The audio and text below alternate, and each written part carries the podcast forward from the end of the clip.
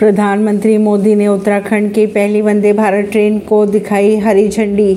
PM Modi ने गुरुवार को वीडियो कॉन्फ्रेंसिंग के ज़रिए उत्तराखंड की पहली वंदे भारत एक्सप्रेस ट्रेन को हरी हरी झंडी दिखाई। है ट्रेन दिल्ली और देहरादून के बीच हफ़्ते में छः दिन चलेगी और चार घंटे और चार घंटे 45 मिनट में दोनों शहरों के बीच की दूरी भी तय करेंगे। पीएम ने उत्तराखंड के नए विद्युतीकृत रेलखंडों का लोकार्पण भी किया।